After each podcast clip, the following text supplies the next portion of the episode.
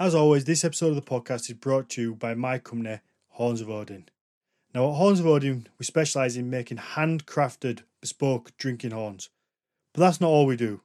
On the website, we stock a huge range of items from other independent small business people. So we have jewellery, leatherwork, blacksmithing, and woodwork. This week, We've restocked on our wooden runestones and we've also added some beautiful hand pyrographed candle holders to the website.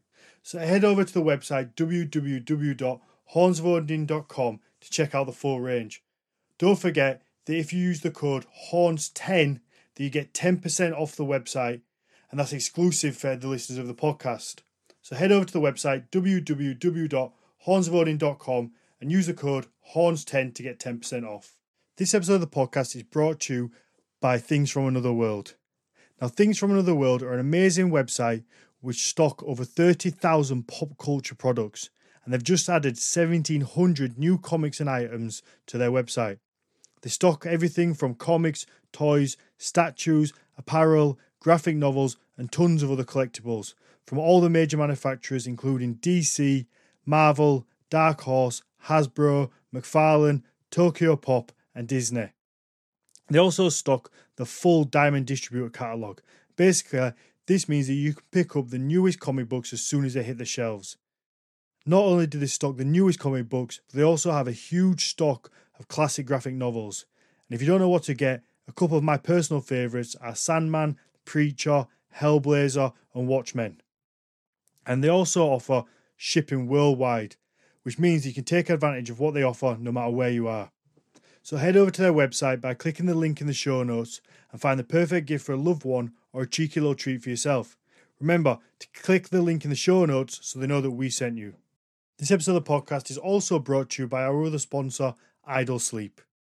Now, Idle Sleep are one of the top mattress companies in the USA, and they offer the longest risk free trial on the market, a whopping 18 months. Now, that's 548 days, which is five times longer than the other top competitors.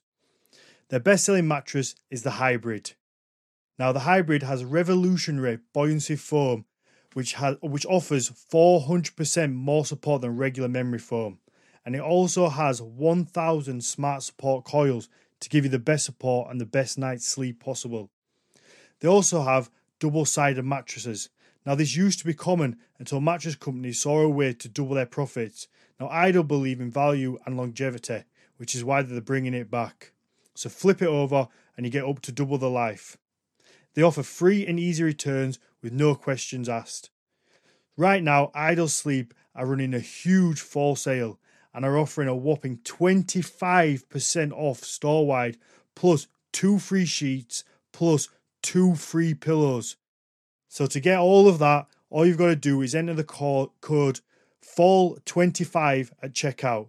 So click in the link in the show notes to check out their full range of products and enjoy a great night's sleep and take advantage of that amazing offer. Remember, click the link in the show notes so they know that we sent you. Right, let's get into the show.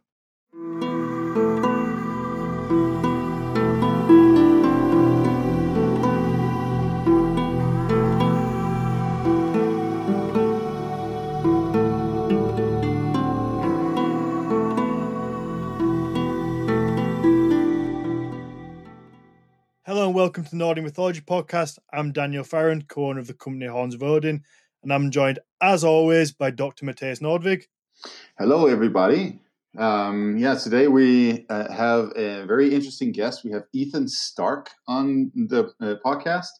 Ethan is a member of the Troth and also a member of the Troth's High Rede um, that is the High Council, as far as I understand.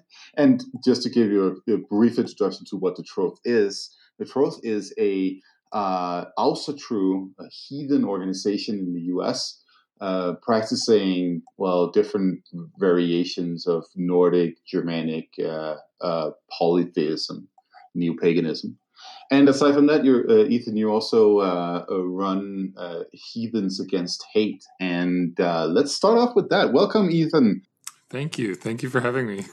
yeah, absolutely. Um, before we just jump into that, Matthias, I have to say happy anniversary because it is our one year anniversary of the podcast. Well, when this airs, it will be. Oh, how awesome! Wow. So, So Congratulations, guys. I feel like Ethan, you're- we're a you're- married couple. you're our anniversary guest here. That's it. Yeah. No, just if you do, if you wanted a little added pressure. uh, yeah, no, yeah, no, no, no pressure at all. Sure. That's, No, so yeah, I mean the it, the the year's flown by. It's been a crazy year all around, but you know we've gone from kind of releasing episodes whenever we get time to record to now doing you know one a week pretty consistently. So it, yeah, um, so Ethan, tell us a little bit about the like the Heathens Against Hate side of things, the the Facebook group, what it is, what it stands for, what you guys do. well, uh, Heathens Against Hate actually started as a blog back in, I believe, 2007. Um, and it created a life of its own by having a lot of people, you know, visit this blog. And eventually it gained enough of a following that it was picked up and and formed itself as a as an organization. And what we do today is that we are an advoca- advocacy group for inclusive heathenry and for education as well as reform where we disseminate information um, and and break down misinformation on heathenry and misappropriation of both heathen iconography as well as um, as well as Reconstructionist uh, Germanic religion that has unfortunately been co opted by extremism. And so um, our Facebook group is kind of our, our online, you know, social platform, if you will. But the organization itself carries um, only a, only a handful of people that are in charge of the moderation of the group and um, four managers, myself included, who are actually the the the face of the of the organization. Um, and so Heathens Against Hate has a you know several initiatives, which also includes um, providing um, inreach in both uh, the prison system as well as um, certain mental health facilities um, as part of its uh, as part of its program, and also communication with other organizations such as the Southern Poverty Law Center and uh, reaching out to the Anti Defamation League and such. So that's pretty much what, what we uh, what we do. wow. that sounds pretty awesome. Absolutely. yeah, it's it's uh, it's a bit of a headachy times, but it's uh, but it's worth uh, it's worth it. hmm Yeah. I'm sure. I bet it takes up a lot. I mean, I bet it takes up a lot of your time, um, as as these things always do.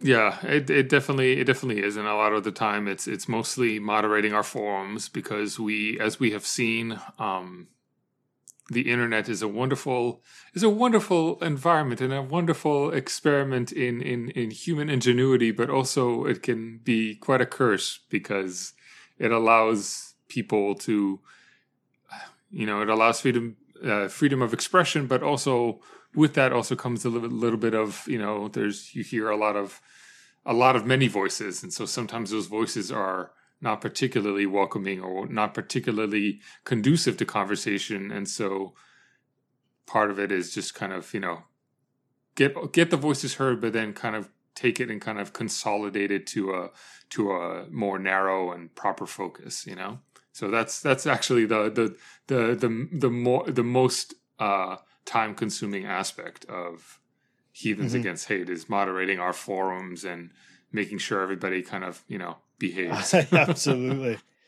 So I, I just want to like for for all the listeners out there, uh, to, I'd like to ask like, um, why is there a need? So this might sound like a stupid or basic question, but just so everybody gets it, like why why is there a need for a group called Heathens Against Hate? Well, the nature of of of heathenry as a reconstructionist faith, where we're piecing together or have been piecing together for decades, for centuries, this religion, or it started as a spirituality or or as a means of of, of expression.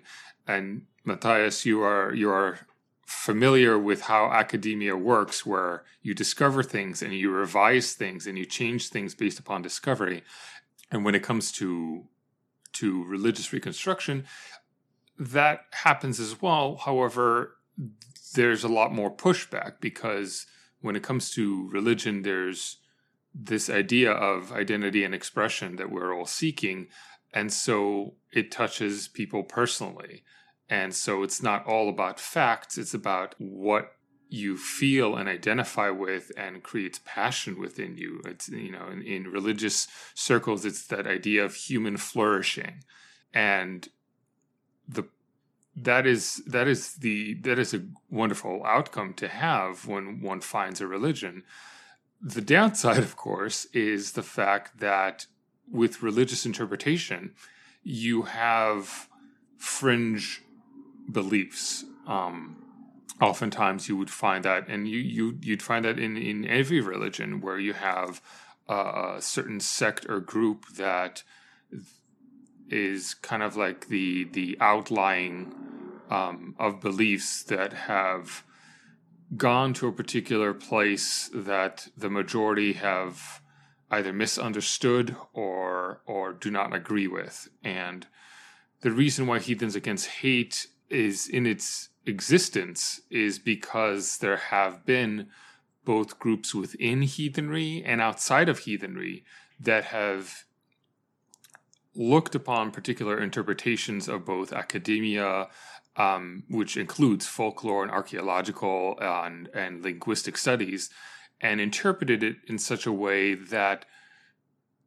doesn't is not beneficial to who we are right now in the 21st century. Um, a lot of it, and a lot of it has to do with the extremism, with with the with the alt right, with with white supremacy and and it falls down to this idea of identity. And in order to to protect an identity or to reinforce the identity there's the skewing or shifting of a of a of a religious or spiritual narrative in order to suit it. And so heathens against hate is there to kind of correct it but also provide an avenue for exploration of saying hey we understand the idea of identity and you can still have that without any exclusionary practice. And so that's essentially what heathens against hate is is here to you know champion.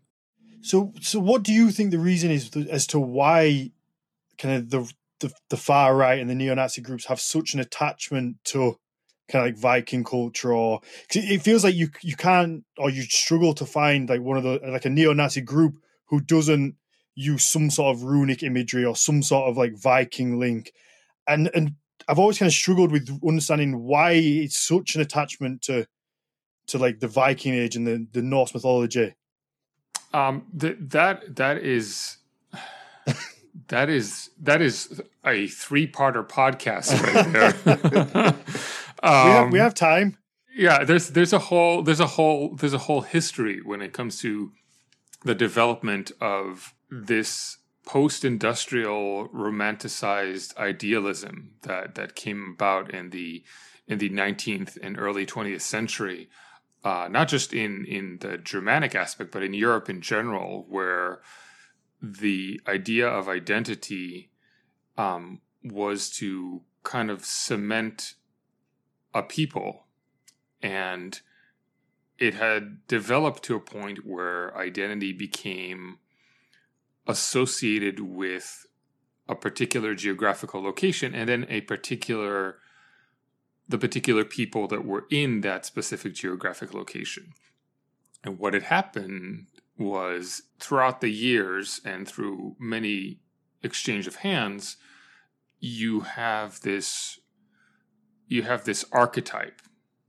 So if you close your eyes, for instance, and I say the word warrior, what are, what is the like the first things that pop into mind is armor, probably a man, and you've had that when you were talking, for instance, with. Uh, uh, uh, with your pod, uh, the podcast with uh, Amy Jeffords, this idea of of this of the of this masculine, you know, Viking uh, Viking warrior, um, and so those particular archetypes are kind of like the driving force of this white idealism and and and Vikings, we always see them depicted as you know blonde hair, blue eyes, particular genetic markings essentially in in the imagery. And when you think of of Vikings, you think of Scandinavia, you think of these tribes of ma- masculine men led tribal um, groups, and this idea kind of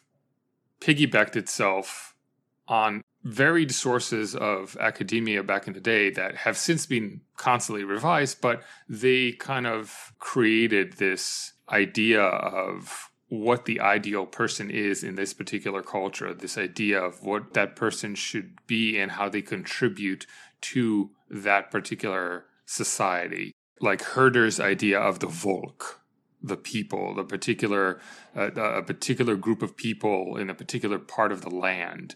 Um, that's actually where you get that whole blood and soil movement started was taking these ideas of of herder and kind of like running with it.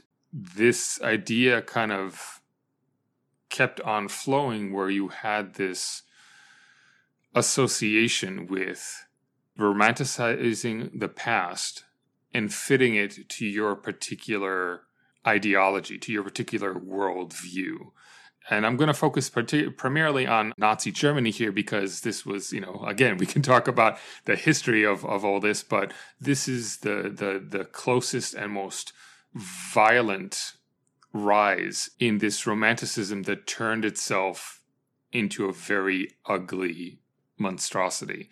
And it's something that, as we have seen, um, continues to reverberate.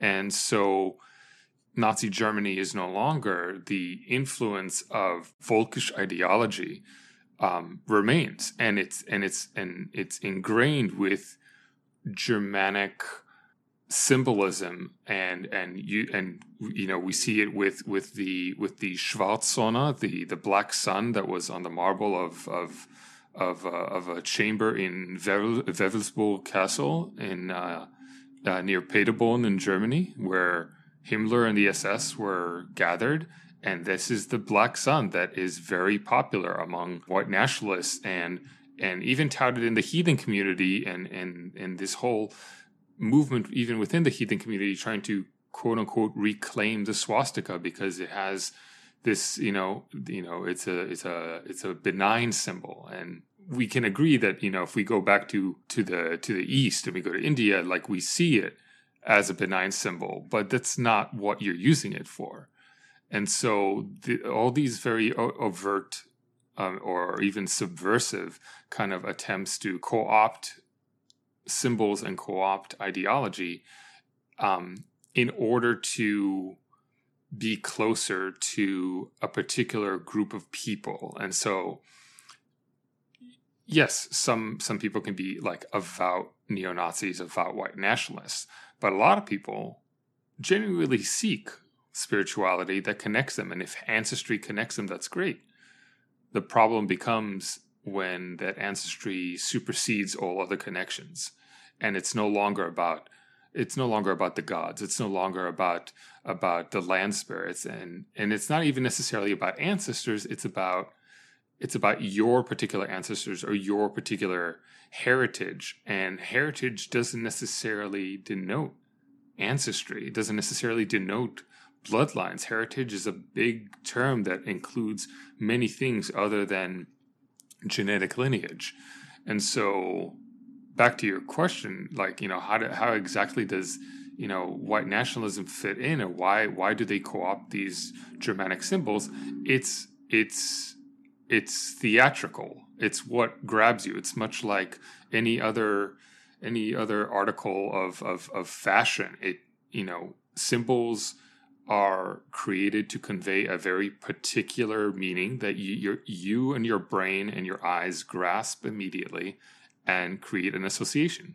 You know the same thing is like an archetype, a particular image that flashes in your eyes and supposed to attract you and so when you have this image of runes and horns and a maiden with with flowing yellow hair and bright blue eyes and and and whatnot like this is this is a this is attraction you know and and and this is what brings you in. And then you ask yourself what what's behind all this symbolism. And then the answer varies. If you go into folkish heathen groups they will give you one answer if you go to an inclusive group they will give you a similar answer but without much of the hate baggage or or the or the exclusionary baggage that comes with it mm.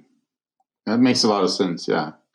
I mean, it's, it's, it's really interesting to, to hear you talking about this because there's so much of this uh, that I low key recognize from Scandinavian culture in and of itself. Go to Copenhagen and you can go to the city hall in Copenhagen and you can see the big reception room where there's even a throne for the uh, the king and, and all that stuff. And all around, you have these images painted of uh, ancient uh, sagas and heroes, legends, all of this stuff. They're all a bunch of like very blonde, blue-eyed types, right? This was also uh, built in in the early 20th century. Um, I think it was 19 the 1910s uh, that, that this uh, city hall was built. Um, interestingly, by the way, a copy of the um, city hall, the medieval city hall from Siena in Italy. Uh, so go connect the dots if you can, guys.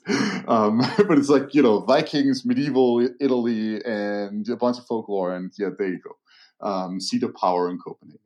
Um, but again, yeah, so you have like this uh, connection of of our history to the archetype of the blonde person um, to the, the, the Viking warrior, and and thus gets the ball rolling. Right?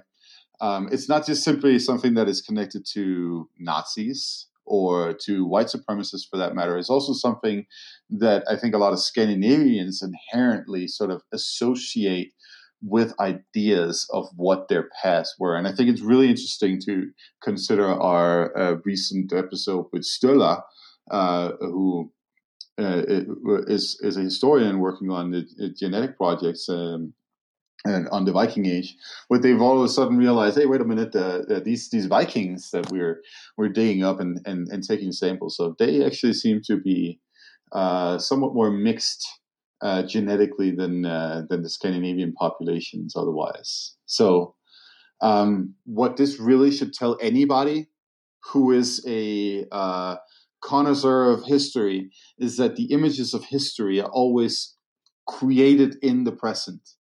Um, and then you can do that uh, as best or as as uh, amateuristic as possible, right? Based off of the, the, the information you have available as as an individual, and of course what you can draw from from other sources, right? Um, but I mean, this is a this is a major problem for for the representation of Nordic culture, if you ask me, in general, um, because it basically means then that uh, part of the history that uh, that I I associate with, that you associate with, um, I mean, we all three associate with, is is being co opted by by people who who have uh, well disingenuous uh, uh, perspective and uh, and uh, agendas, right? Well, the people in the people who are in in in in the Scandinavian region, meaning you know Denmark, Norway, Sweden, um, and such, they this is this is part of your culture. This is not something that you have to really reach for. Anywhere you go in in Denmark, anywhere you go in in Norway or Sweden, you are in the land where this culture, these myths, these stories, these narratives come from. Um, and so it, it's not much of a leap, essentially. And and what we find is is that a lot of a lot of the imaginings uh, and a lot of the well, frankly, bastardizations of of Scandinavian or even Germanic culture comes at the hands of people who are farther away from it that are trying to create something that appeals to them. Um, I think, uh, I, and I think Matthias, you you you you may have spoken, we may have spoken, or maybe this was in one of your podcasts. Everything kind of melts together right now, but but um, you'd spoke about how like you know you you are now in the United States, and and so you come from there and you are around people that have not been from there and the perspective kind of the, the there's a change in perspective a bit because of the fact that you don't have to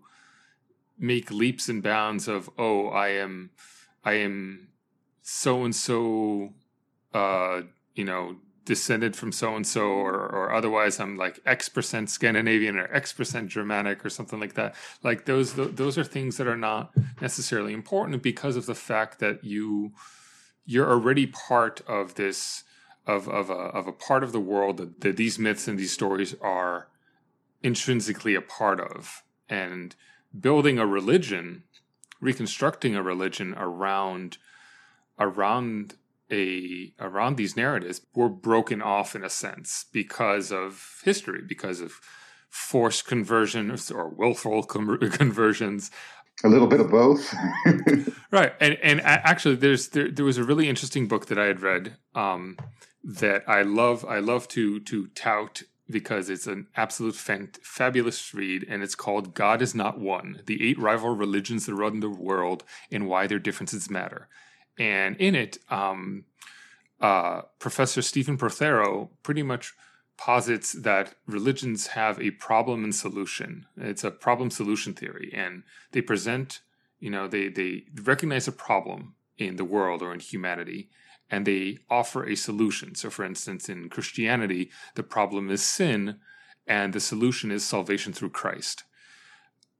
Taking that model, I kind of trying to figure out well, how does this fit in heathenry? The solution to that that I've come to is that our problem is isolation isolation from each other, isolation from the past because of this, you know, disconnect of, you know, thousands of years. Um, and the solution is connection and community. And this idea of connection and community is answered through trying to connect these different pieces, not just throughout history, but pieces within ourselves. Going back to extremism, folkish groups and extremist groups take advantage of that connection because then you find your community, but in order to be a part of it, you have to voice a very particular narrative. And that narrative, unfortunately, is very destructive and not conducive to the modern world. So, what's the answer? I mean, that's a very that's a very that's a very broad broad question, but but I wouldn't say answer. I will say answers. I will I will say that in the multiple. Um, a lot of what has been done is you've seen different groups such as heathens against hate try to reach these pockets of extremism and in, at least here in the united states the extremism is born out of the prison system which is already segregated and is already very racially defined. Yeah, I always I always find that insane when I you know I'm maybe tell, telling too much about my uh, TV choices here, but when I see prison you know prison shows and and the fact that neo-Nazi groups still exist today and if you're you know if you're a white guy and you go into prison in some you know in some cases you have no choice but to join that group. And it might not be anything to do with your ideology it's just that's unfortunately the prison rules and and you get you get put there it also depends on what kind of prison it also depends how long you're there um, and, but there are a lot of groups that then disseminate information out of this prison system and also bring information in and so one of the answers as to how we combat it is bring the proper information in if we're aware that you know an apple's a fruit we will keep on believing an apple's a fruit. If someone comes and says it's a vegetable, we'll say, no, no, no, no, no. Everybody knows it's a fruit. But, you know, if everybody in the world now declares that an apple is a vegetable, then whether, whether it's in fact a fruit becomes irrelevant. Take that model and apply to ideology, it becomes not like the silly example I just gave, but it can become serious and dangerous.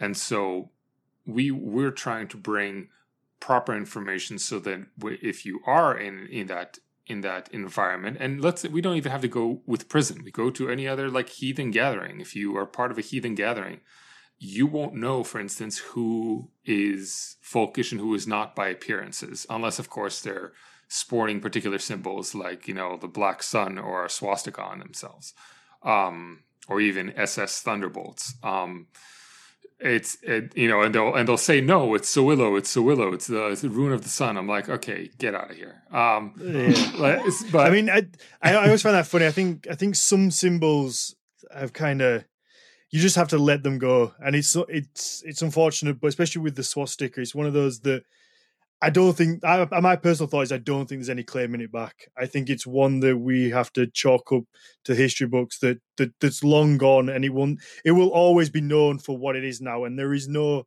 there is no change in that. So if, to me, if you're wearing that, I don't give a fuck what your intentions are because it, it everybody knows what it is, and you can't you can't simply just say, "Oh no, it's not," because it is. That no matter what it is, that to to ninety nine percent of the people in the world that symbol is a symbol of hate.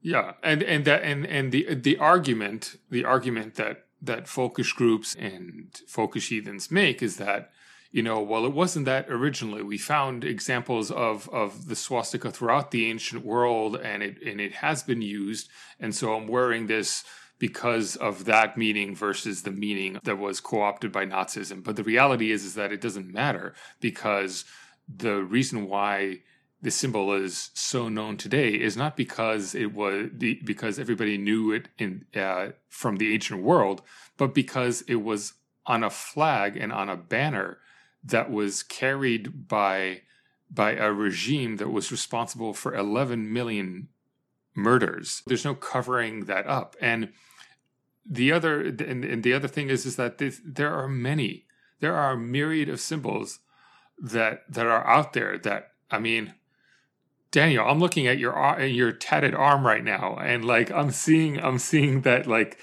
you, that is that is a cover of with all richness of iconography, and so and so this argument for one particular symbol is is null and void because just cho- just choose another symbol, just pick another one any any other one. Just don't pick that that one. And that's and and for anybody that is, that that will be listening that is worried, for instance, that let's say the runes or the Mjolnir are being co-opted, I will say to you, no. I wear my Thor's hammer out proudly all the time, and nobody bats an eye because nobody even knows what it means. There's so little visibility in heathenry of of heathenry in the greater social and religious context.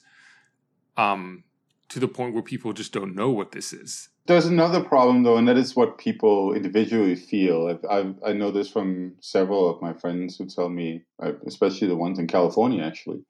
Uh, so I, I, don't, you know, wear my Mjolnir uh, visibly uh, because I just don't know if, if somebody would connect me to white supremacy because of it.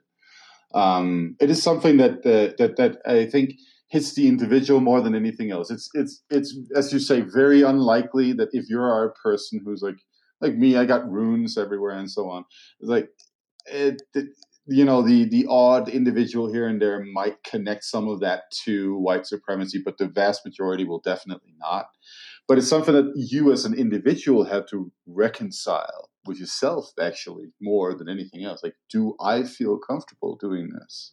and that's part of the, that's part of uh, the, you know, and and and we we when I say we, I mean heathens against hate and anybody else who is working on dismantling the appropriation is because of the fact that a lot of a lot of these symbols have in recent times become not synonymous but have been shown together with white supremacists and you, we've seen it in Charlottesville where you had we you had a Thor's hammer together with swastikas and and Confederate battle flags um, in the same in the same group, and the same goes with um, here in the United States. Um, we have the National Socialist Movement, who in 2016 they switched their flag from having an American flag with with a swastika on it and switched the swastika with the Othala rune which is continuing to this day as their logo. Um,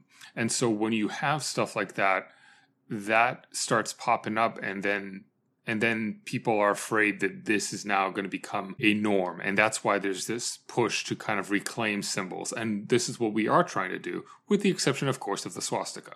And if you go on, for instance, the Anti Defamation League's website has a whole list of hate symbols, and if you put Thor's hammer or put um, individual runes like Algiz or Othala, they'll tell you that yes, white supremacists are using these, but you should judge these symbols in context. They've done a terrific job of actually showcasing that it's used by non extremists and particularly heathens or, or pagans identifying in a Norse or Germanic uh, tradition.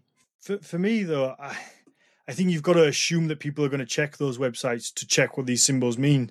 And my my concern isn't necessarily about people who are interested in this culture and are interested in this community.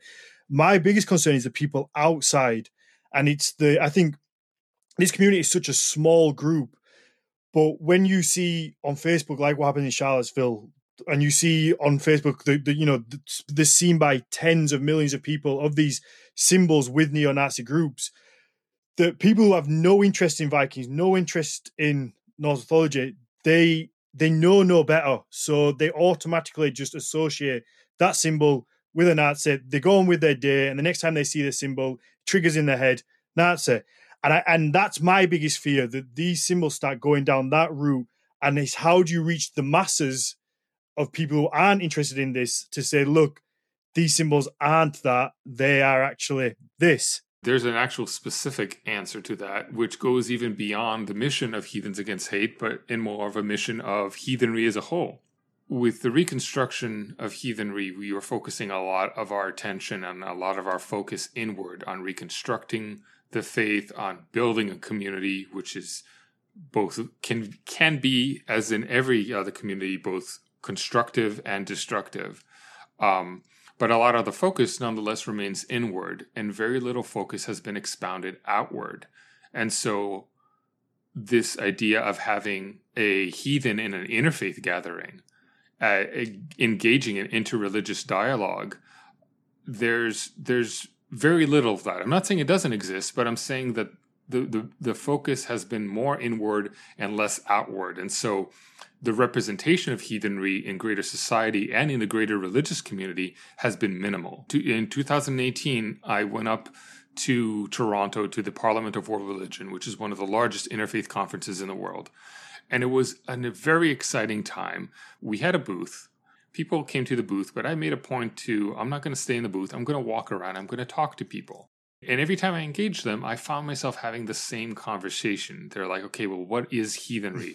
uh, what what are you know what are your do you have any sacred books? Um, what is is is the Mjolnir uh, uh, symbol? For, is this the sacred symbol for you? And so I found myself constantly rehashing the same thing over and over and over again. And while that was exceptionally tiring, I also found it I also found it exceptionally necessary. And but it was just me and myself. And so what I've encouraged people to do personally and what I encourage even the listeners now, um, especially if you are, as I hope you are, an inclusive heathen, is when you have a chance to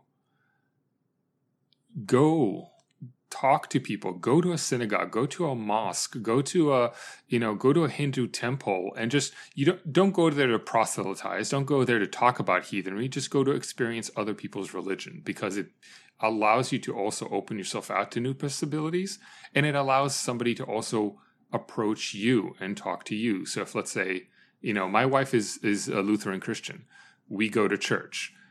When it comes time for communion i don't i don't partake obviously but then I have people approaching me asking me why I'm not partaking. You know, some people are like, well, you're in church. You sat through the whole service. I thought you were a Christian up until the point where you did not take communion. But then that also opens the, the conversation up. And so then there's this exchange of information. So somebody who is not heathen gets to know more about heathenry. And it's for the sake of knowledge. And we all know a very famous personage in our mythology that did a lot for the sake of knowledge. And so I think we should follow follow the lead of of the one-eyed wanderer and go wander.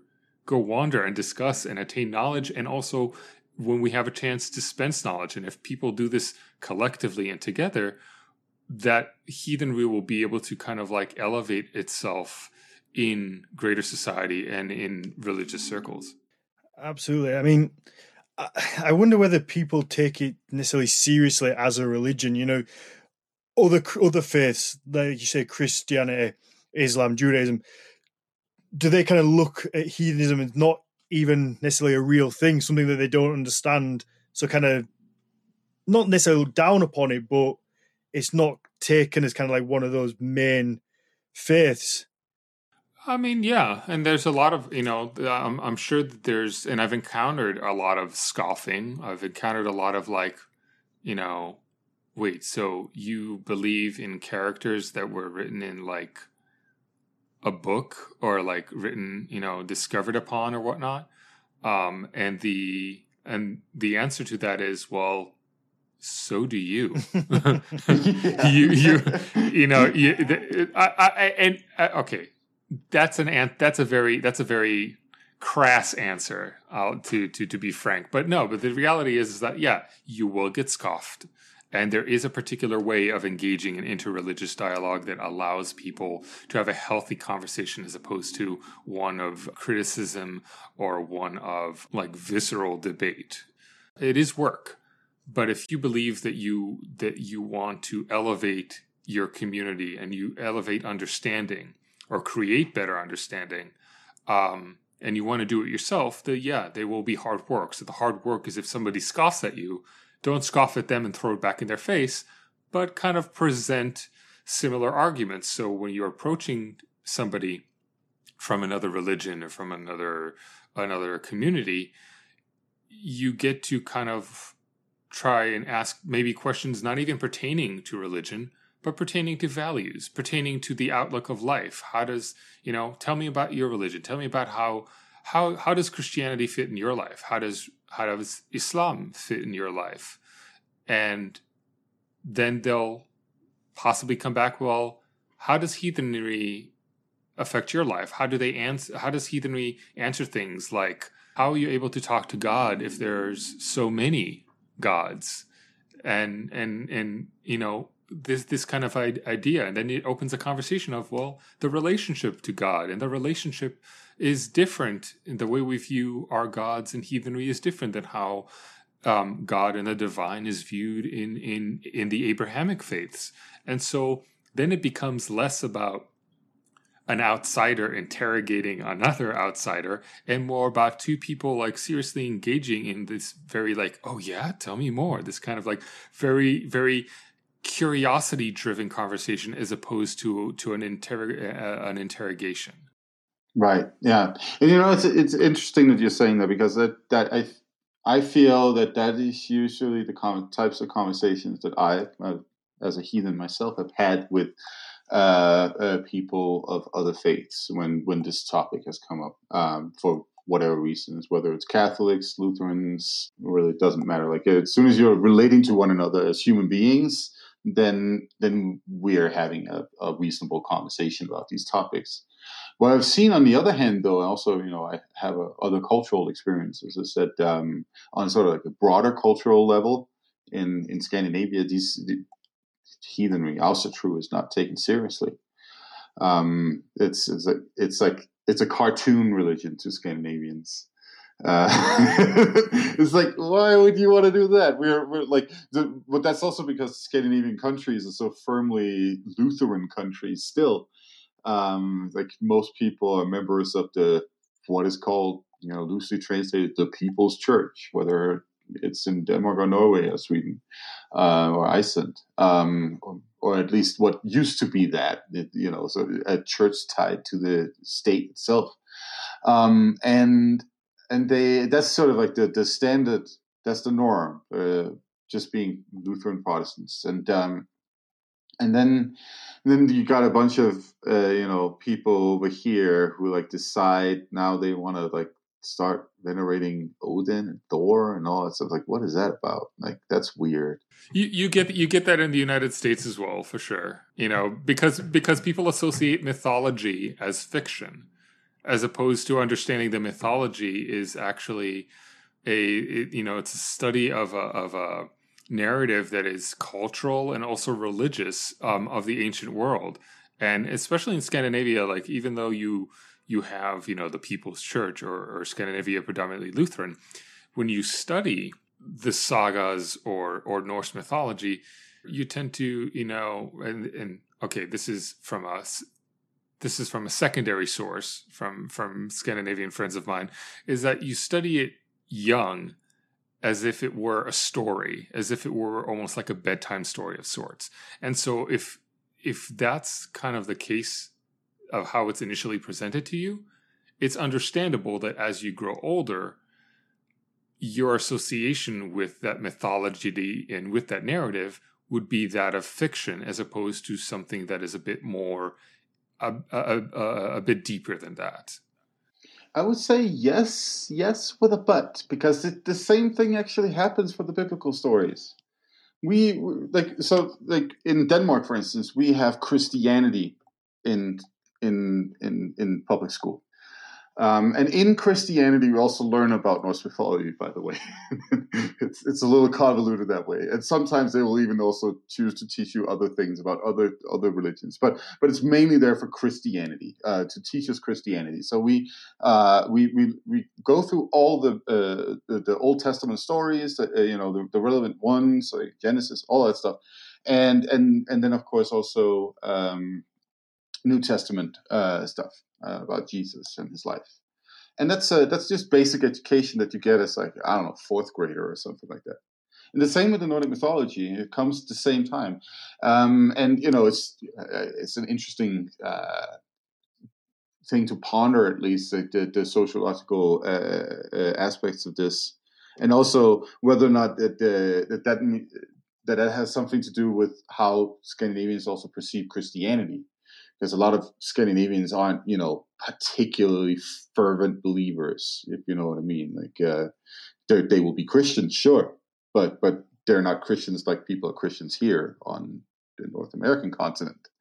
you know what I mean? Yeah, where where the, the, the Christianity in America is a very uh, puritanical form of of, of Christianity, um, which I can't really expound much upon. But I think that I think one of the reasons why there might be a but in the in that statement when you were giving the examples in uh, in Denmark or in the schools of Denmark um, is the fact that you're taught for the most part that the Bible is a sacred book of divine law. It's, it's the word of God, and so it's more than just a book.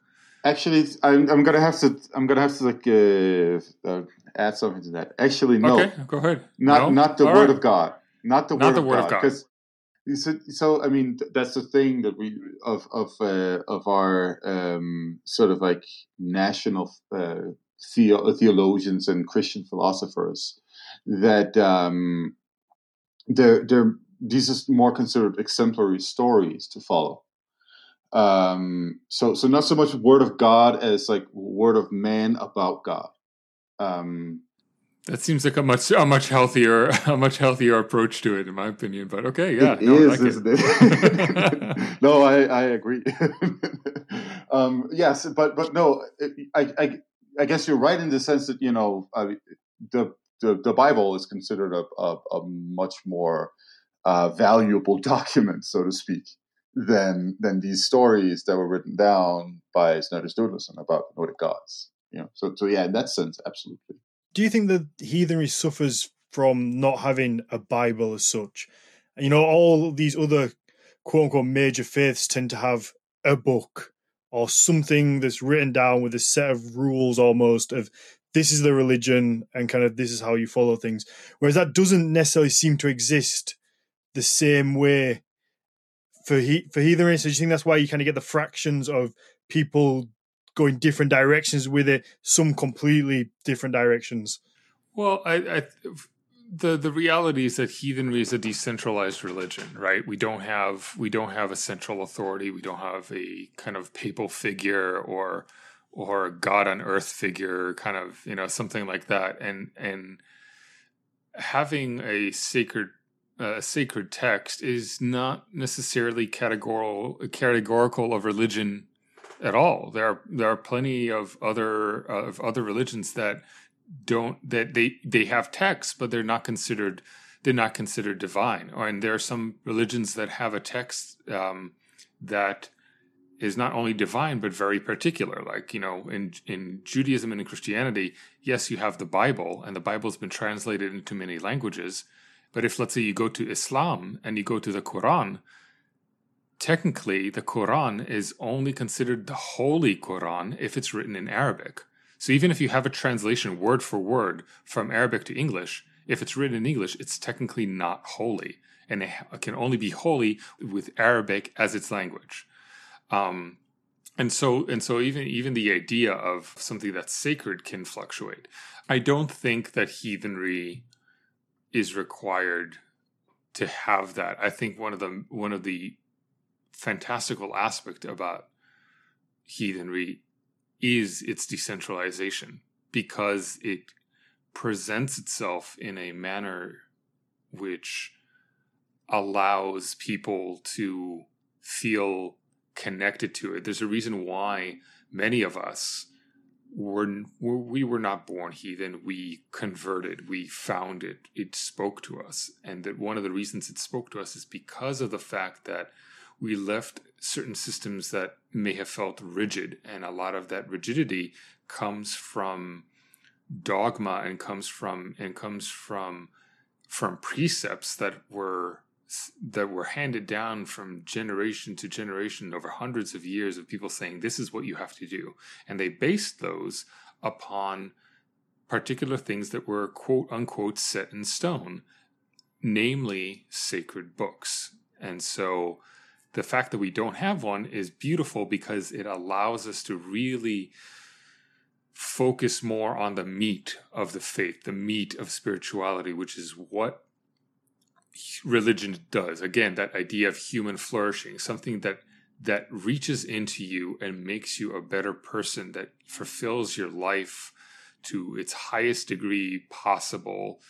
And and you see these transformations with people that I don't think you necessarily were able to see if heathenry did carry some of the tools that that monotheistic faiths or faiths that have or religions that have a sacred te- text would have.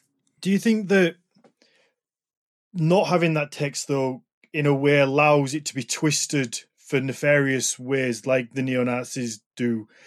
Um kind of I'm just thinking, you know, with with say like the Bible or, or any other text, you you can kind of it's it's in black and white almost, and if if somebody says something, then you can go, well, no, this is what it says. This this this is how it is. Whereas, kind of, I feel like because it, I, and I agree with you, it's a beautiful thing that it doesn't exist. But does that also allow misinterpretation a lot easier because you don't have that text to go back and check? I would actually argue that it there's no difference because there's been a lot of misinterpretations of the Bible like you you see people that believe that that the bible is the word of god and everything should be followed? Um, there are people that take particular things out of the bible in order to prove their point but complete completely omit all the stuff that comes after it the Bible is full of contradictions. And we even see it here in heathenry as well, where you have folkish groups that cling to a particular philosopher or cling to a particular, uh, the, the writings of a particular quote unquote academic and completely forget that that guy later on refutes that point in later publishings, but they don't add that part in because it doesn't fit their narrative. So, whether we have a sacred book of divine law um, or the fear of misinterpreting, that misinterpretation happens with with texts all the time. I do believe that there is a necessity for structure in heathenry. I believe that there should be a particular sense of structure because I think I think where you're coming from, Daniel, is is is perhaps the concern of things will be so loose that that things will start falling apart and we will start losing some of the pieces that we have gathered along the way. It, not necessarily that. It, it's that people are free to interpret it how they want, which is, like I say, it's a beautiful thing if done in a you know in, a, in an honest manner. But it also, I feel, allows some people to twist things to fit their, like saying, like their nefarious ways to to promote a hate. Yes, and people and and I and I think that people unfortunately, and this might be more of my cynical side, people will do this regardless. Oh no, absolutely. Just as you, just as I was, I was saying that I was thinking of the um, the West Baptist Church, which is the one that's famous for picketing the um, you know the funerals of soldiers and the horrible things that the, the, the placards they put up against homosexuality and that kind of thing. So, like you say, people will will twist whatever to to fit their fit their way. Yeah, and nobody wants that, and it's very and this is why um, if you market it really well, people will believe you. People will say, "Oh, I, I, I trust what you're saying to me because this looks really appealing." Um, and you see it with a lot of the folkish groups, and it doesn't have to necessarily be something like you know right out neo-Nazi. It could be something as as like appealing, for instance, to the male machismo, this archetype of this of this masculine man, and and I know you you guys had a whole conversation, for instance, with Jack Donovan about this. Um, Jack Donovan is known to have been a part of an extremist group here in the United States. And the group that he associated with, you know, Operation Werewolf and the Wolves of Vinland, they took this they took that archetype, that masculine archetype, this this this warrior culture, and ran with it. It had nothing to do with heathenry necessarily, other than cloaking themselves with that with that iconography and including this this archetype of this masculine manly man. And so this is what they wanted to get out of it. And at the same time they you know the the the product of that ended up being toxic masculinity ended up being a very twisted version of of of heathenry where it allowed to you know they they they were allowed to kind of act in a very chauvinistic and extremely misogynistic manner where it garnered them the attention of being very exclusionary. Um, and you know i'm not i'm not gonna i'm not gonna talk at length about about about jack but i will say that i think jack has a lot of work to uh, ahead of him. If he really you know if he really is out of the movement and and and, and is breaking away and wants to be a little bit more cosmopolitan in his views and approaches, I think there's a lot a lot of work that need to, that needs to be done. Well, so so I mean, uh, well, so this is where you and I perhaps like uh, um, differ a little bit in, in our perspectives on these things because uh, what you call toxic masculinity, um, I I am not sh- always sure what that is. I mean, there, yeah, I see I see some problems with certain behaviors. I see some problems with certain ideas of of how how you should be a man, for instance, how uh, uh, what a man is, and, and all these things that that have been uh, expressed by uh, multiple groups. And yeah, Wolves of Vinland are an example of that. Um, I don't agree with uh, a lot of it I, personally. but on the other hand, I'm not. I, I, I don't want to necessarily um, condemn or or say that it's problematic um, if if a group of of men uh, want to have that kind of relationship to one another and also frame it in context of of, of heathenry. If you want to make men better and if you want to have you know celebrate masculinity that's not necessarily toxic in and of itself what happens is that it's toxic when that masculinity comes at the expense of something and when you enter misogyny into it, which absolutely has been documented and exists with Wolves of Vinland and Operation uh, Werewolf. That's why it's toxic. It's not toxic because it's a bunch of guys wanting wanting to lift weights, and this is actually how they get their members in.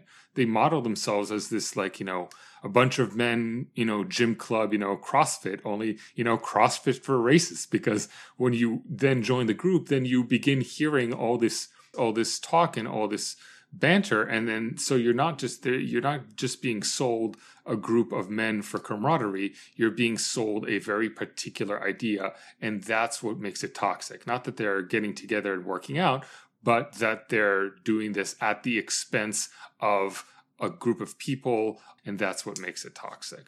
Um, but in general like i, I think heathenry um, you know, co- going back to heathenry and, and, at least to the positive aspects of heathenry, there's a lot of things that heathenry is that that does and celebrates that a lot of people and a lot of a lot of uh, a lot of um, also through worldwide, you know, a lot of them are not, in fact, extremists. And so there is some beautiful things that have come out when you have inclusive heathenry and and and and, and practice of heathenry in the modern world.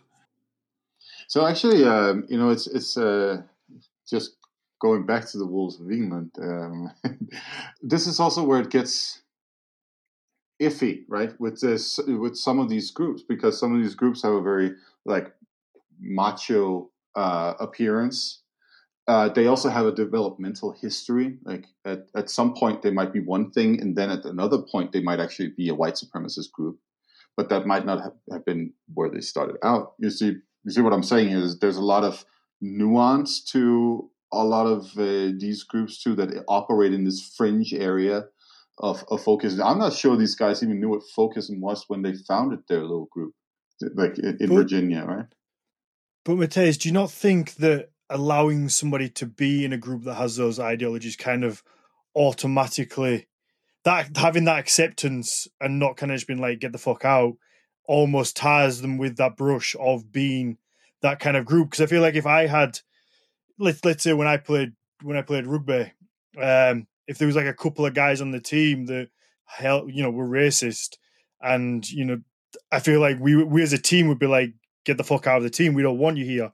And i feel like almost by allowing them to stay in the team you are allowing the team to then be tarred with that brush because you're allowing that to breed there there's there's there's a degree of accountability that I think that that's what uh, that's what Daniel was referring to, and and in a sense, you're um, Matthias, you are correct in saying, okay, well, you know, it may have been to particular individuals.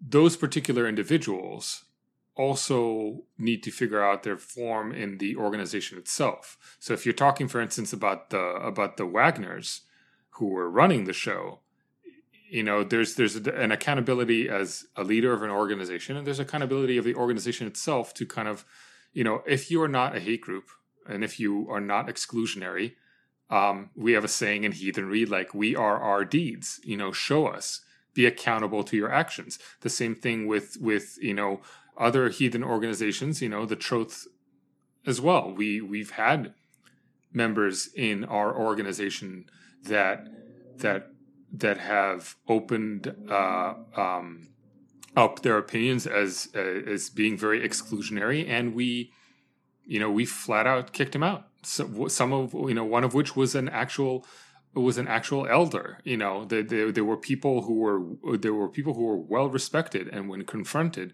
there was no accountability, and we as an organization had to be accountable. If we said that we're inclusive, then we have to showcase this. We can't just you know you know, slap a sticker on it and saying, "Hey, we're welcoming everybody," but not do anything in order to actually showcase it. Ethan, on the on the flip side to that though, do do you think there's also value in then having a conversation rather than flat kicking somebody out? Do you think there's value in having a conversation with that person and then saying, "Why do you think what you think? This is what we think as a group. Are you willing to listen and then maybe change your opinions rather than kind of being like I mean, yeah, get, yeah. Get out, and then I feel I feel like some in sometimes you could be like get out, and then you can almost push them further into the darkness rather than being like let's have a conversation. This this is our opinions. Let's kind of and this yes try and figure it out. But are you willing to? Absolutely no, no, absolutely. The, I, I so I was shortening it because there's mm-hmm. there was a whole procedure to this, of course.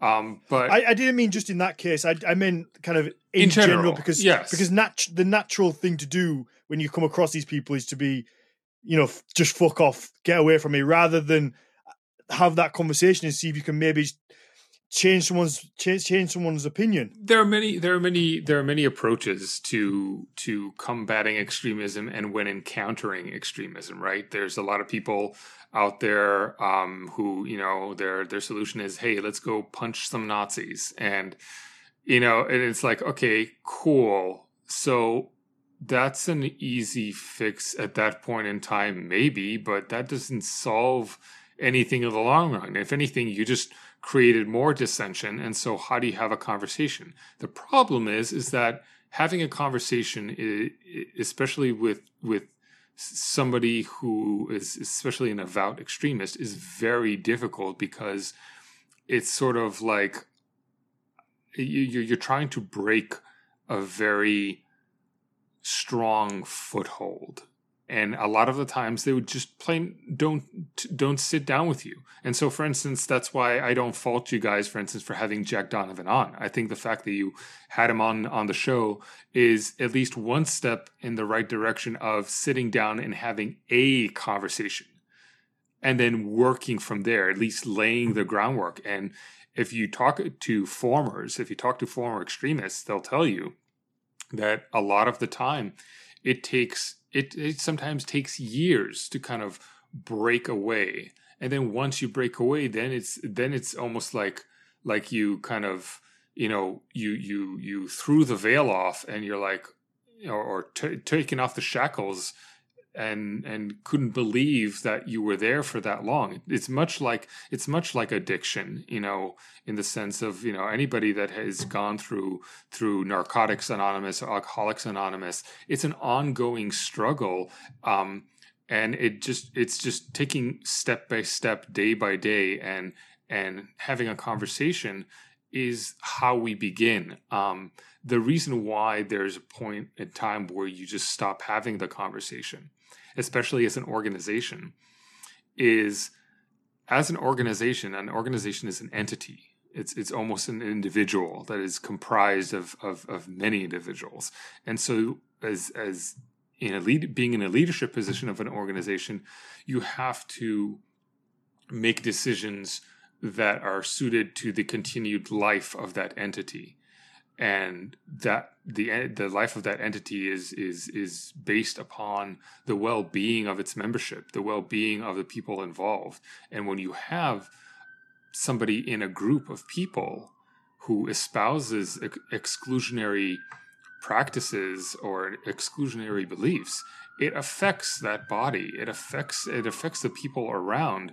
And and so when somebody says well you're saying you're inclusive but you know Joe Blow over there is telling everybody how they how they you know hate Muslims or whatever, and it's and and so we as the entity have to answer to that and say, well, what do we do about this? Like the body is concerned, the body is is is unhealthy, and so there are times when we yeah we can sit them down and be like, you understand that you're part of an organization that has very particular bylaws of inclusion, right? And if they say, I don't care, this is what I believe in, then yeah, yeah no, of course I, I, you're out. I no, I, I totally understand that. Um, I guess one of the one of the sticking points, not, well, not sticking points for me, is, is, is, where maybe I think me and you might not necessarily disagree, but at what point does somebody become like not a neo-Nazi anymore or not part of these groups? Is it at the point that they they choose to leave and take that step to say I don't believe in this anymore, and that that kind of mental side where they they have a switch where they realize, or is it at the point where they've spent two years chastising what they used to do and apologizing for it? Because I feel like people act in different ways to different things and every situation is different and not to necessarily just stick up not to like stick on the the jack subject. I feel like he maybe has his own reasons why he doesn't want to, to speak out. And, and I think all three of us would probably prefer it if he was a little bit more vocal about why he left. But I think maybe there, there, there are reasons he has himself why he doesn't, and they are maybe personal to him. And that's not really anybody's business to pry, and it could have negative effects on him and his family. Ultimately, the effects are going to come back on on him and not us I, I don't know the answer. Yeah, so so I can't as as somebody who is who is not an extremist. It, it's difficult for me to to speak directly as to the process. I will say that that it is understandably difficult and I and I understand that there is there is something that we do in the microcosm of ourselves, things that we personally wrestle with, right? And that is one of the hardest things to do and it and it is situational in a sense because first of all, saying you're sorry is one thing. Again, that is another step. Um, depending on what was involved, saying you're sorry may or may not be enough for people. And so, for instance, with Jack, Jack was not just a part of these uh, of these groups. He was a representative. He spoke at alt right events. So the fact that he put himself front and center while he was part of it, asking for you to be front and center to speak against it, to say, yes, I I I was a part of this organization. It's sort of like again going back to this idea of addiction like hi, my name is Ethan, I am an addict. You know, admitting is is one of the first steps to recovery admitting you you have a problem or had a problem um, when it comes to you know joe schmo or whatever um, this idea of accountability accountability carries many forms. People can can give outward apologies. Uh, people can admit publicly yes i i did so and so. I was this and that. Um, it is it is a very difficult thing to do because by saying that you were something that you are not, or saying that what you did was wrong, brings a sense of shame, brings a sense of humility. It's a very uncomfortable feeling to wrestle with, even internally on your own, yet alone going somewhere and and putting yourself out there. It's extremely vulnerable. And I and I completely understand that. And that vulnerability is something that a lot of people that's that's the toughest thing to do, which is why a lot of formers, um, former extremists, uh, extremists that have taken center stage against extremism, and you find this with with people in organizations like Life After Hate, um, that was founded by former extremists. They go around the country talking about extremism and how they left, and a lot of these are personal stories, and a lot of and and they talk about pasts that were not just harmful to others in the past, but how they themselves contributed to destroying their own lives. So putting yourself out there carries a huge amount of of of guilt and weight and and you're opening yourself up and becoming extremely vulnerable. And I can understand that if somebody's not ready to do that. Um, but that doesn't change the expectation to do that if need be. I mean, I'm going to have to interject something here though, because this I, I, I understand that process, and and I think it's a it's very in, a very important process uh, um, for for certain uh, people who have been involved with, like say, Aryan Brotherhood and all these, um, um, especially the violent uh, organizations. Um, but but I mean, from where I'm sitting, we still haven't really established. And from uh, I, I, I res- respect the SPLC uh, for uh, the work that they do, but I'm actually not particularly uh, uh, impressed with their research on on the Wolves of Vinland or or uh, folkish heathenry in general. Um, I, I, don't think that they've done a really good job at that. Um, it's it's it, uh, there's a lot of circumstantial material in there rather than actual like putting the finger on a fact here. And I mean, it's not because I'm at all questioning uh, the uh, um, uh, uh the the problematic aspects of heathen. I, I, I, mean, I wrote a book where I also mentioned it because it is true that uh, folkish heathenry is a is a uh, branch of racism um, that's that's what it is, and and and uh, and and nobody can deny that. Um, but but but it is problematic when we have these uh, groups that, that, that it happens some uh, some gray area, and they or individuals from these groups try to identify themselves in different terms, and then we say no, uh, that's not what you are. You're a racist, right? You see you see where I'm getting at. We we also have to respect uh, uh, uh, self identifications, and then we have to have a conversation about what that means. Um, so that's that's one aspect of it, and and and secondly, um, again, as I said, the, the, the research that has been done on on on this particular group that we're talking about, and uh, is is is if you ask me, not that good actually. Well, I don't. So I don't speak for the SPLC. I've I've never worked for the SPLC. Um, they do have people that have. They do have a team of people that go in and and and do this research. And again, if research, like anything else, has has some holes in it, and and if, for instance, you, for instance, have insight and you're willing to contribute, I would say go ahead and contact the LP, SPLC and offer them your perspective, and maybe they'll they'll they'll look at things more closely. That I I'm not. One of the things that that is difficult is you're right. There are things that are that have this kind of gray area, um, and it's almost kind of like a scale where you know you you what outweighs what. Um, and so if you look at a particular group, uh, like for instance, I'll take the the AFA. I'll take the Asatru Folk Assembly. They are a an extremist organization. They are a folkish organization. They are a racist organization, flat out.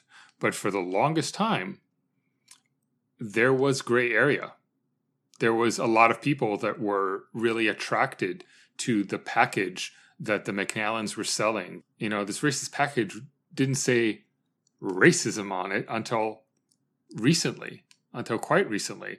That ambiguity, however, the reason the way that that ambiguity is sometimes measured is what is becoming what is more apparent on the surface what are we seeing a lot more of and a lot less of i know of a few people that were members of the afa that left and they left because they realized that there was a lot more of this racial package than there was on the on the genuine religiosity and spirituality of heathenry. People that join Operation Werewolf and the Wolves of Vinland, they might join and be like, I really want to have this this masculine brotherhood that can make me better, and so that's why I'm joining.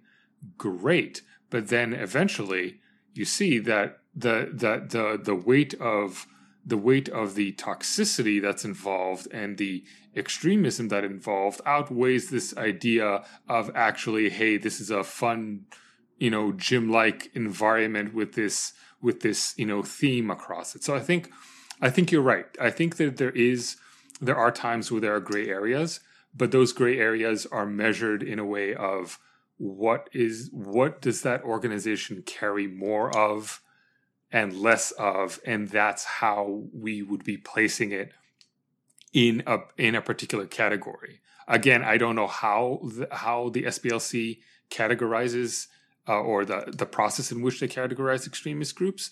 Um, but with the experience with the AFA and Odinic Rite and all the other uh, folkish heathen organizations where you've seen gray areas in the past those gray areas in the past are only now absolutely apparent and there's a, there's a very bold line where you can absolutely see where religion ends and extremism begins.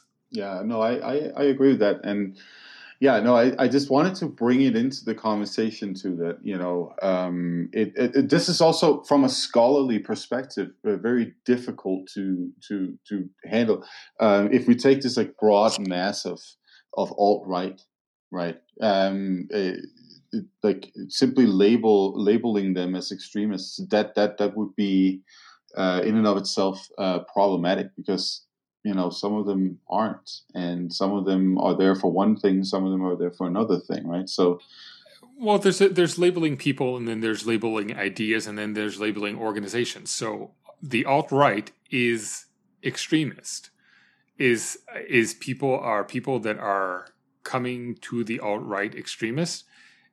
You can you can absolutely say yes because guilty by association because you've seen people that once they once they realize where they're at there are people that are that are looking at it saying this is bullshit and walk away those that have stuck they stuck because this idea appeals to them and if this idea appeals to them why would they not be labeled extremists? Why would they not? Why why would they not be labeled folkish? You know, if if I if I have a, if I have someone that I know that is that is a member of the AFA, and they tell me I'm going to stick with the AFA because I uh, or I'm or I'm I'm in a folkish group, and you know i you know i'll ask well why are you in this particular folkish group? And they'll say well because i want to be close to my gods and i want to be close to this religion. Well you can. You still can without being part of a folkish group. You still can have that. And folkish folkish groups and extremists are building this idea of this this package of this is how we can answer identity. And that's what attracts people. Extremism attracts people that seek to have a voice, that seek identity, that seek power. But it comes at the cost of you requiring to follow the narrative and say what they put in your mouth. You know, but you can still have, you can still find identity without being in, in an extremist group. You can still practice heathenry and Asatru without being part of a folkish group. And if identity is what connects you, great. You know, I got into heathenry because I love Lord of the Rings, and when I did my research in Lord of the Rings and found out Tolkien's in eh, you know involvement in in, in Norse mythology and, and Scandinavian studies, I then started figuring out well what does what do what do Germanic languages sound like? And then I heard Icelandic for the first time. I think it was uh, Eivør Pálsdóttir was like the first um, uh, uh, Faroese artist that I heard, but she was singing in Icelandic, and I fell in love with it. So then that brought me in. Somebody else might be like, "Well, I'm third generation Norwegian," and so for them, it would be um, that would be what connects them, and there's nothing wrong with that. And so this is kind of where inclusive heathenry comes in by saying, "Hey, you don't have to have this baggage. You can still have that identity. Your identity is not being stolen. White people are not being suppressed. Those are though that that's the that's the folkish package saying that you know you are you are about to lose your voice, lose your identity and and and gain some oppression. And that's just not the that's just not the case. And so you're able to be a part of heathenry without all that. Mm-hmm. Yeah, no, I, I very much agree with that, and I also agree with that position. Um, uh, yeah, no, where where, where I'm um, I'm skeptical is is, is these these classifications and and, labelings of, of individuals and groups uh, that don't uh, have a clearly discernible uh, ideology um, that you where you can say, oh, this this you know aligns with uh, uh, you know racist agenda, and and then we say, well, uh, there's still they're, they're still over there somewhere. That's I I feel that it's problematic, but I mean, all of this comes down to like, why did we, uh, you know, uh, on this podcast talk talk with uh, Donovan, for instance, and uh, I mean, uh, I, yeah, like you, you, you didn't have Donovan. You didn't have Donovan because of his involvement. You had Donovan because he was, you know, selling his book, and you were talking specifically about the idea of masculinity and the and kind of like how it ties into the whole, you know, the the whole Viking, um, the the whole Viking image um, mm-hmm. that we were talking about. That's that's that's his that's his shtick. That's why he was on. Like you, you know, um, I I was I was bringing I was bringing it to this conversation because of the fact that yes, Donovan is a very public figure in the alt right movement as well. That's what he's majorly known for, as opposed to his books. But I understand why you guys had him on. And again, this comes down to conversation. And you did start that podcast by by trying to clear the air. I don't think Donovan did a good job, but you know, you guys are not in charge of what comes out of his mouth. You guys were having a conversation, which I think is the first step. Mm-hmm. Um, and it, when it comes to categories, um, Matthias, similar to how you have categories in in academia and how you classify certain things for certain periods of time and or, and certain cultures and and all these classifications, those lines of classifications also tend to shift. Um, so if so, for instance, it's, if it's your belief that the SPLC has problems with its classification or categorization, which in fact you are not the only one that has that has these concerns. Raising these concerns with the SPLC, and even better, if you have if you're in a position to join their team and work with them, you know that that works too. We're working with the tools that we currently have, and the and the current tools in place have a particular way of categorizing hate groups, and thus far that categorization has worked even with even with organizations that have had that that gray area that you speak of. Um, so me saying that you know Wolves of Vinland and Operation Werewolf are extremist organizations, it is based upon the current categorization by the SPLC, which is up until this point the uh, authoritative uh, organization that does that but heathen but but heathenry uh, and i want to remind the, the listeners is that heathenry uh, even though we were talking about extremism and it carries extremism so does every other religion. But every other religion also has the thing that makes it beautiful and and beautifies individuals. And so and so modern heathenry has also developed beyond folkish extremism into uh, an ancient tradition that is fit to the 21st century as well yeah, I mean uh, that's that's why we take this debate so seriously, Ethan. I mean, it's because yeah, we have such an awesome thing that we don't want other people to, you know, bastardize like that, right? yeah, and and you see it like if you if you see if certain uh, there are articles and photos even of people holding these beautiful ceremonies and and things like that. A lot of which are you know modern invention, but they also carry with it you know gr- you know kernels of the past. Perfect. Yeah, it's been uh, no, it's been it's been a fun one. I know we had uh, subjects to get onto if we uh, if we needed to that we haven't even touched. So I mean that's that's always for another time. It's been I mean it's been a fun conversation, and I mean I think like I say I I, I said to you before, Ethan.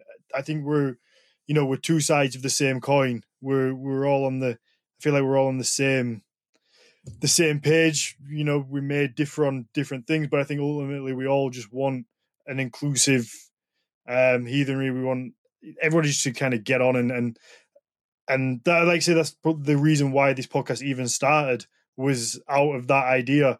Was you know that's how me and Mateus even met was through the idea of trying to do something to spread some truths behind and, and get rid of some of the the misinformation because one of the most frustrating things for me is scrolling through not necessarily your Facebook group, but other. I mean, I'm sure you've scrolled through a few out there, and some of them are just riddled with misinformation after misinformation that most people take as fact and as evidence, and that's why it, it's nice for for me to, to to do these on some subjects that I can just kind of pop up and say, well, check this out, have a look, listen to this. You know, it's from a scholar who can give you a, the accurate perspective from it. So, so yeah, like I say, I think I think we all want ultimately the same thing. Yeah, it, it's going back to this idea of presenting heathenry more often and in greater light to you know to the rest of the world, and hopefully, the goal one day, at least for me, is to see heathenry on equal footing with with with Christianity and with Judaism and with Islam and with and with you know Confucianism or or or whatnot. You know, we want to. The only way we can do that is by sharing information and dismantling misinformation and building ourselves up uh, into into a, a, community that's you know that's worth investigating and, and, and worth knowing and and this is I mean, that's another reason why I, I agreed to also come on here to your, your podcast because after listening to a few of your previous episodes as well, the, the the focus of your podcast is to do just that, and and I think that so far you've good you've done a great job at it, and I think that I think conversations need to continue, and with that more more information. And hopefully uh, hopefully the listeners will also kind of appreciate that and maybe even sit down uh, you know sit, sit down listen to it with you know a notepad and a pen and just kind of like start jotting down uh, jotting down notes I really hope they do that. As an educator, I so much hope they do that. I mean, and on that note, that is a perfect way for me to plug the the Patreon account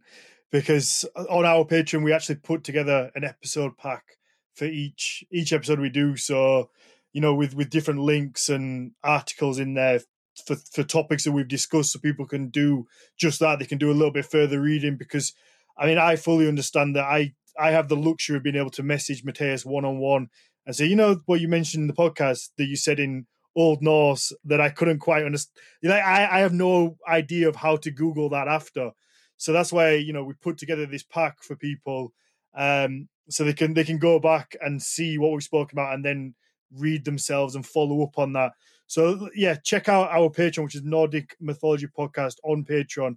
That I mean, you get the episode pack at the lowest level. It's something that we really recommend, especially for episodes like this. Episodes like Sturla's. I mean, he gave me a bunch of really good links, which was pretty generous of him. Must have spent a little bit of time putting together all these articles for you know to follow up on the topics we discussed. Yeah, and we also uh, want to give a shout out to Henrik Sturlason, uh, who uh, uh, graciously donated what was it five hundred dollars uh, to our Patreon. Absolutely, yeah. yeah. Thank you so much, Henrik. I know Mateus has got a new microphone, a new stand, um, some, some bits on the on the way. You know, but I mean that's why we set up the Patreon. I mean, anybody who watches the video podcast so far can see how much my my setup's changed from like a little grainy, no no lights, the stand, the, the microphone being down here. You know, it's changed a lot. So you know, people supporting us really does help, and it helps us keep growing and getting, you know, spending more time on it and bringing a better produce in the end. I mean, it definitely it definitely shows that people appreciate this. Absolutely. Thank you for spending the time to come on. I mean, Ethan, if you want to give a shout out for, for you know, for like where people can find the Facebook group, find you personally, you know, like your Instagrams, anything you want to just kind of plug, promote. Uh yeah. I, um, if if people want to share ideas and get involved with Heathens Against Hate, um, they can go to our website heathensagainst.org uh, as well as find us on uh, find us on Facebook, and um, we we'd love to we'd love to have people sharing ideas and and especially especially if if anybody comes from any former extremist groups or whatnot like we especially want to hear from you because it takes deep inside knowledge uh, of folkish groups so if you are part of one and you had left you know come on and tell us your story because we want to know more about you and your experiences because that's what helps the most understand what it is and what inclusive heathenry can really can really offer. I just want to extend on that and maybe expand on it to to if if you're in that position, give me or Mateus a message. And I, I think we'd love to have somebody on the podcast who's from that that position and somebody who is willing to speak out maybe a bit more than than Jack is, you know, and really give that insight from that side and get that perspective of what it, you know, what it was like and why they left, and maybe even like what drew them into it, and hopefully it might raise a few red flags to people who are kind of heading in that direction and just put a halt to it and put them back on a different path. So, by all accounts, if anybody is listening to it, to this is from that world, if you want to hit any of us up, whether it comes through Ethan, Mateus, or myself, then we would, you know, we'd love to have a conversation. Absolutely, that would be very interesting. Definitely, uh, Mateus. Where can everybody find you? Um, well, you can always find me on Instagram under my name, and also the Nordic Mythology channel on Facebook. And well, I also have a website where you can go read a blog here and there. Um, so, or read a little bit about me if you want to know. I think I think people probably know a lot about you. We've had a we've had you know it's 31 episodes now. Yeah, we must yeah. be touching yeah, 60 about, hours of material. It's about time I changed my name. so you can find me at D underscore farand one on Instagram or the, the company's Horns of Odin. Um, like I say, the Patreon is Nordic Mythology Podcast on Patreon. And you know, if if you like the podcast, please just take a moment after listening to to leave a positive review and a five star rating. It really helps us kind of boost in the rankings. We seem to be getting some good rankings lately, kind of in the history history um, category. I think we were like 60th in the UK. So it really does help boost us up and lets other people find the podcast, see see what we're doing, see what we're creating. So yeah, perfect. Thank you very much, Ian. Thank you for spending the time. It's been it's been a fun one, and I think people will. Well, also happy anniversary again, guys.